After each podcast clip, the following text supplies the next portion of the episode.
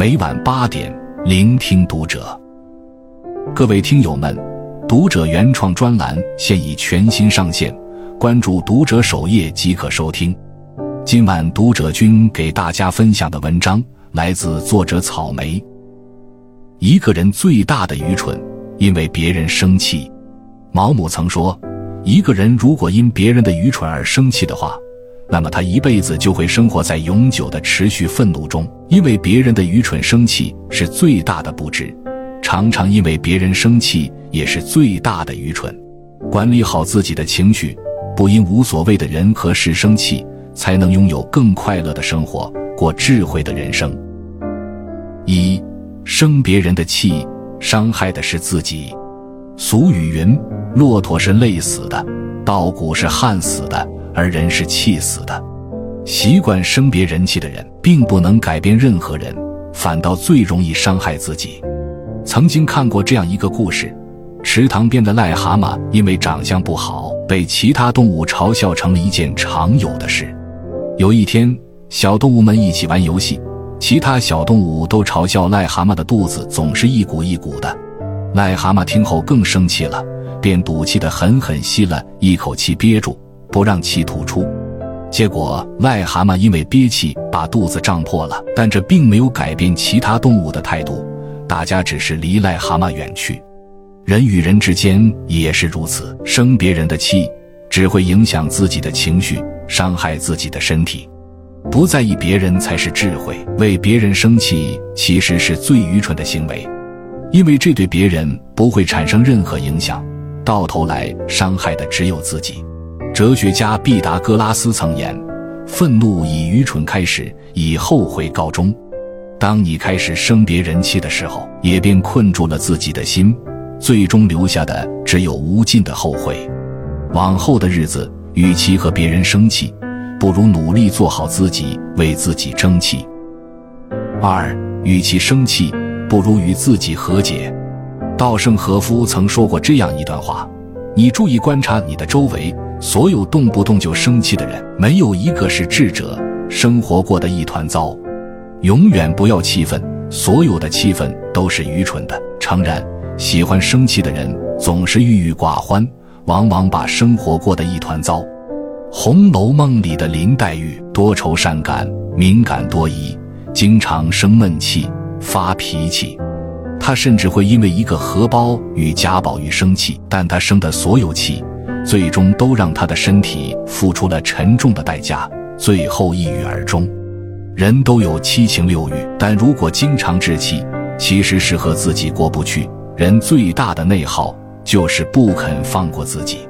倘若林黛玉学会与自己和解，有一个好的心态，以一颗平常心面对生活的所有，或许人生会是另一个结果。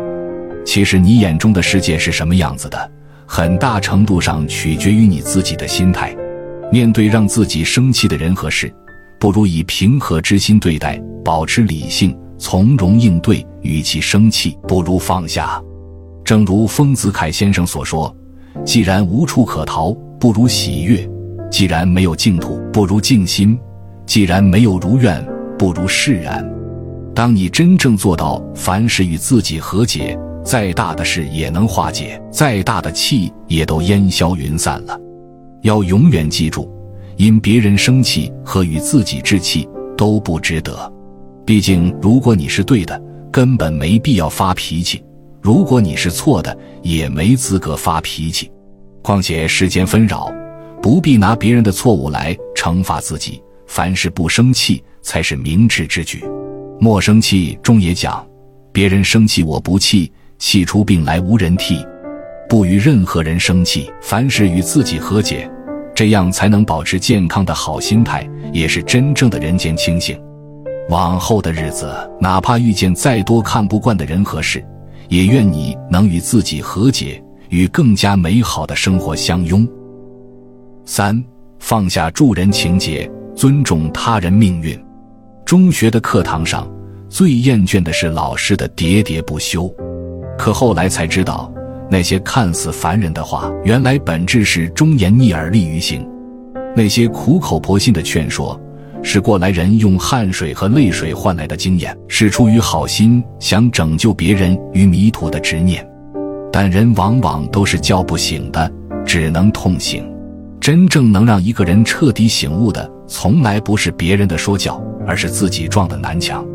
有些弯路，只有自己亲自走走，才能深刻体会到当年老师说过的话。可是这世上从来都没有后悔药，哪怕重走一遍来时的路，或许我们依旧会选择把他们的话当成耳边风，由着自己的性子做自己认为对的事情。就像小学时学过的课文：“初读并不知书重义，再读却已是书中人。”当我们有一天读懂时，也明白了当初课堂上老师一遍又一遍的叮嘱。可后来的我们也成了和老师一样的人，放不下主人的情节，看到别人迷途未返时，便想凭借自己的力量和过来人的经验拯救别人。